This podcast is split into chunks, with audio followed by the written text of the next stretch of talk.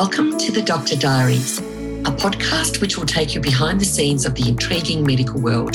Join me, Hanya Rothersby, an experienced business consultant in the medical sphere, as I chat to our guests who will take us through their insights, experiences and ideas as an expert, thought leader and trailblazer in this exciting medical world.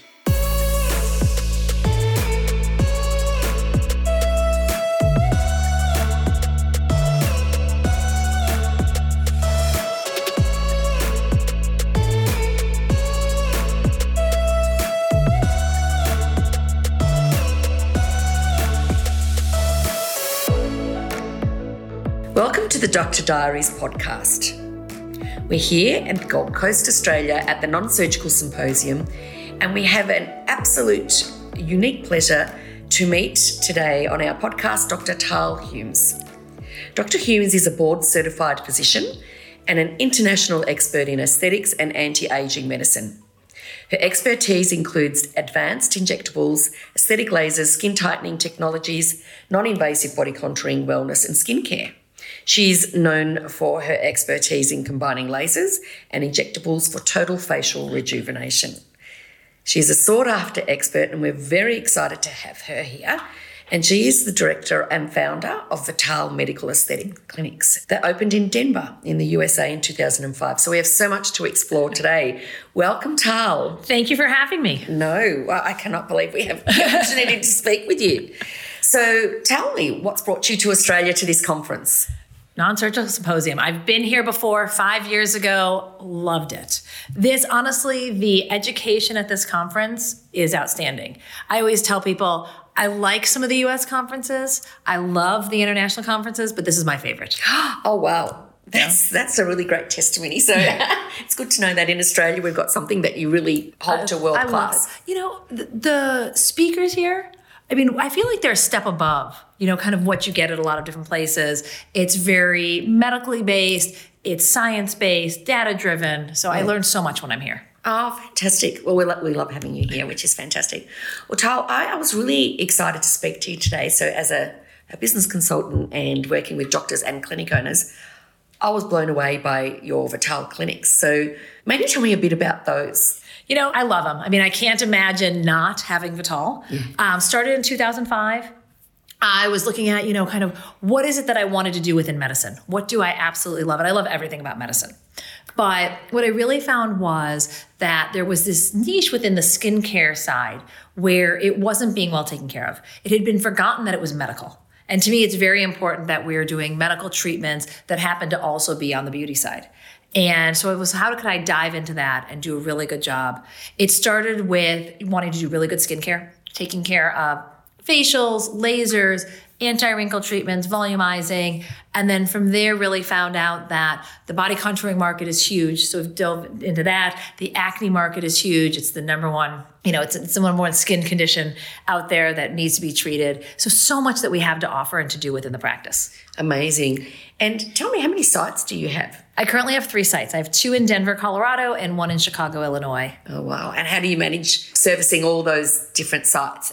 I'm an amazing team, right? Yes. I have an amazing team. I have amazing practice managers who run the practices. I work with other physicians. So I have a physician who's in Chicago, as well as nurses and PAs who work with me, and couldn't do it without them.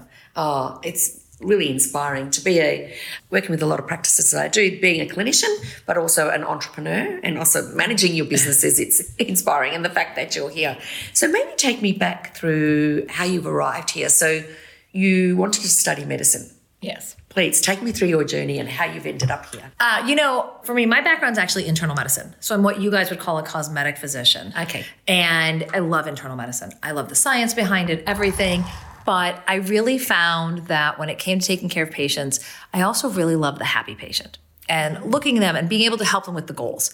You know, it's still medically driven, but it's helping them with their goals. And in 2004, I was looking at what did I want to do differently? And thought, you know, I was walking down the streets of New York. I actually was trying to decide what I wanted to do. And I was walking down the streets of New York and I walked by this beautiful medical aesthetic practice. And I walked in, I was like, you know, started asking some questions. I, you know, ended up talking to a girlfriend afterwards and she joked, she said, wouldn't it be great if you could go somewhere you do yoga and get Botox? And I thought, that would be amazing without the yoga. And it just rolled right into it. Yeah. And the next thing you knew, I was researching, I was learning how to do injectables. I was researching lasers. I was learning everything about it. And I wasn't willing to open until, I knew that I could do it really well. Yeah, that's actually an amazing story. So now you're a sought-after expert and you travel the world and attend a lot of conferences. So how do you balance that day-to-day and working with your business, developing your business, but keeping up with what's the most current technologies and what's happening? If I didn't travel to all these places, what you have here in Australia or what I find in Europe is oftentimes different than what we have in the US. So if I wasn't traveling around, whether it's across the US or around the world, I actually wouldn't be able to grow as a clinician and a business owner because I need to see what else is out there. Mm. And I learned that early on. 2005, we opened our flagship practice. And about a year and a half later, we were in Denver, Colorado, and thought, well, we're in the middle of America, so to speak. What's going on in New York and LA? So that following year, we went to New York and said, okay, what's New York doing different than us so we can make sure that we're staying up to par?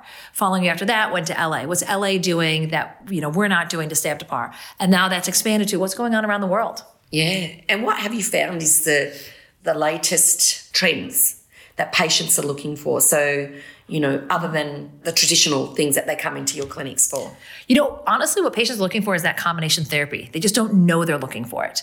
What I have loved seeing, and I will tell you, Australia has a much more natural look than the US. So I think that, as far as aesthetics here, it's been done differently and maybe even a little bit better in that sense. But the US got a little unnatural for a while. And for a while, you had all these people who were just overstuffed and blown and all that kind of stuff.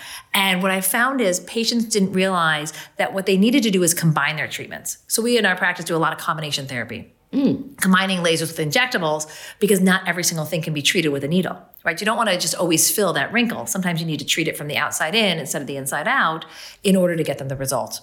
So I always say in the practice that we don't sell a service, we sell an outcome. Yes. And it's really, so I would say what patients are looking for is results.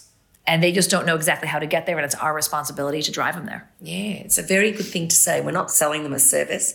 We're selling them an outcome. Mm-hmm. And at your practice, do you see your patients being yours for life or an episodic? They come, they get something fixed, and they go. Our goal is for life, right? If we treat them well, they want to come back and see us. Yes. And, but that's on us. Right? We need to be able to, whether it's myself or one of the other clinicians that I work with, we need to keep them on that path.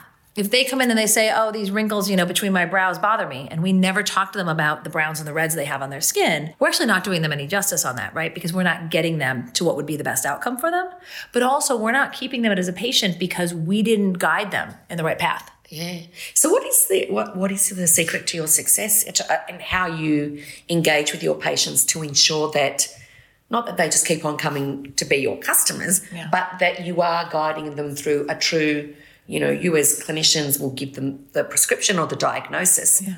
What's the secret to ensure that they keep on coming back? Listening to them.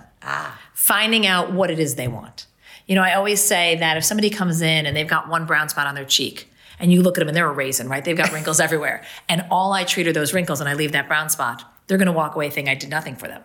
So it's really, I listen to them first, right? And that's what we do when somebody's new with us is we sit down and talk about how to do a consultation. When I say new to us, I mean our staff members. Yes. But we sit down and what's the first thing you do in a consultation? You ask the patient what it is that bothers them. The first thing that they say is what bothers them the most. So you have to hear that. And then from there, listen, what's their goal? And sometimes I'll even ask them okay, so we just talked about A, B, C, and D. But what is your ultimate goal? What do you want? Yeah. So that I think is really how you become successful is listening to them and then educating them on what it is they can do to treat it. Very good advice for all our listeners. It's really quite simple, isn't it? Yeah. Is there any patient outcome or story that really sticks in your mind in the years that you've had your practice that, providing the service you do that you've just gone, wow, this has made a significant difference to this particular patient? Oh, yeah. I could probably come up with a few. Yes. But the one that sticks out the most, and a lot of it is we oftentimes when we think of aesthetics, it's all about wrinkles, wrinkles, wrinkles. But the patient that sticks out the most was a young patient who came in and she had acne scarring. Walked in, she's a darker skin type, she was a Fitz 5 skin type, walked in and said, I want to get that fractional laser. She wanted a CO2 fractional laser for acne scarring. But looking at her, she had severe acne. So there was no way that you could start with her acne scarring when she had severe acne. So we actually started by clearing up her acne. And then after that, getting her on some non-ablative laser treatments because she couldn't do the ablative with her skin type. And, you know, not only cleared her acne and kept it at bay for a long time, but also improved her scarring. So she went from being this, she was a 20-year-old girl who was like this little wallflower, right? She covered her face with her hair. You know, she didn't really want to be seen because acne can be so depressing for patients, right? It changes the way they feel about themselves. And she just came out of her shell after that. Oh, wow. It's just, that's a very inspirational story to know that you were able to help her in that way. That's fantastic. Well, it sounds like you're a very busy clinician, business owner. What do you do on your downtime? What are your hobbies? How do you relax? Is there such a thing as relaxing? No, you know, honestly, like I am go, go, go. So yeah. I don't actually look to be like, oh, can I sit down and relax? I'll tell you, sort of my decompression at the end of the day is watching stupid TV shows, right? Like, you know, like that's my thing is I'll work really hard. And then I want an hour before bed that I at least get to watch one show. Right? But outside of that, like in the real world of what do I do? It's travel. You know, like just getting out and about. And a lot of that travel end up being surrounded by some sort of business trip. Like, you know, I'm in Australia, but I'm not going to just come for the weekend. I'm going to spend time while I'm here. Nice. So I've gotten to go some really wonderful places and then make the most of it. Oh, fantastic. So have you got something booked for this trip? Where are you going? Yeah, so we've been to, so I brought my kids on this trip. Oh, nice. Yeah, so it's just us. My husband is actually fixing up our house. So I got the good end of it. So they came, we took them to meet the koalas yesterday, which they loved. Mm-hmm. And then we're going to stay here until Monday. And then on Wednesday, on Monday, we'll go to Sydney for 2 days and enjoy the city. Oh, enjoy. And actually, just to let you know, it's been pouring with rain in Queensland. That's what I heard. No, but you obviously got the Queensland. Sunshine.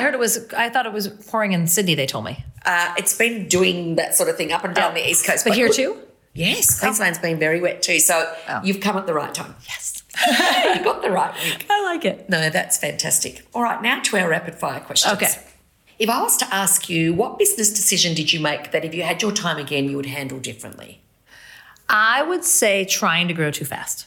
You know, I think somebody said it to me a long time ago. It can be as bad to grow too fast as it can to grow too slow. And initially when I first opened, and I actually ended up not doing it, but my initial business decision is I wanted to open, you know, 1, 2, 3 right off the bat. And I had somebody say that to me. They're like, you know, sometimes growing too fast is a problem. And so I took a step back and said, you know what, let me just take a look and like, let's go within our 4 walls and see what we can do and really refocus on the business. And then it grew exponentially. Ah, good advice. So that sort of no need to go full steam ahead. No, I think sometimes, you know, that and it's to me, hearing those words, right? Sometimes you have to hear it from somebody else. Yes. It's like hearing your plate's too full. You can't decide yourself, but somebody tells you. Yes. But sometimes hearing it from somebody else that you need to, you know, not worry about the next, instead stick with what you have. And I was like, oh, okay, what does that mean? And so then I had to get introspective and say, okay, what does that mean? And that meant refocusing on the business I had right in front of me and taking that time. You know, and it was 2005 when we opened, and it was 2006 that I wanted to build something else. And all of a sudden it was 2008 and the economy was diving. So luckily I hadn't done that. But instead we got to refocus on the business. And 2008, 2009, 2010, we actually grew when a lot of places weren't. Yeah. And I do agree with you. Getting the model right and the systems right and everything right, it's easier then to replicate. Yes. Rather than scrambling. Yeah. Good advice. Yeah. Who inspires you? Depends on what the inspiration. I will say the one person who really inspires me is my grandmother. She's always inspired me since I was a child. Her name's Ruthie, or really her real name is Suzanne, which that's an interesting story in herself. She was a big activist during World War II, and she was given the name Ruth when she was in the French underground. Oh, wow. Yeah. What a story. She's a podcast for us within herself. She is, actually. And the funniest part of it is there was one day she told me that. She's like, oh, I'm going to be on the U.S. News. And I was like, okay. She said, in New York. And I said, okay. She was a forger. So she used to forge papers during World War II. And it turned out that Anderson Cooper went out to this small little town she lives in France and interviewed her. And she was on 60 Minutes, which for us is a really big deal. Yeah. It's a big deal here as well. Oh, it is. Okay. When I say, wow. So, yeah. So she's just always been inspiring. She knows who she is. She knows what she wants. It didn't matter that she was, you know, female, male. It doesn't really matter who you are. You do what you want to do and you kind of forge ahead. Oh, she sounds amazing. She's obviously been a great role model for you. She is. Well, my last question to you is, what words of wisdom would you have to your younger self? You know, I think it would be to kind of, in a sense, pick your battles and don't sweat the small stuff. I mean, those are, you know, kind of cliche to say, but it's so true. I remember when I was first opening a business, I had to know every little detail and I had to almost like nitpick every little thing. And honestly, like, pick my battles, understand where I need to make those decisions and I can let them go to somebody else. And once I got that little bit, like, you know, less controlling and more laid back attitude about it, that's when you really see things grow. Ah, good advice. And I totally agree. Your best value is seeing patients and growing your business and delegate to people you can trust. Great advice. All right. Well, Dr. Tal Humes, thank you very much for being on our podcast today, the Dr. Diaries podcast. And I wish you luck with the rest of your conference and your time traveling with your family. Thank you so much for having me. This has been great. All right. Thank you. Thank you. Thank you for listening to the Dr. Diaries. You can find out more about our amazing guests on our website, hanyaoversby.com.au, or join our Instagram page, Dr. Diaries Podcast, to find out more about our podcasts. We look forward to you joining us again.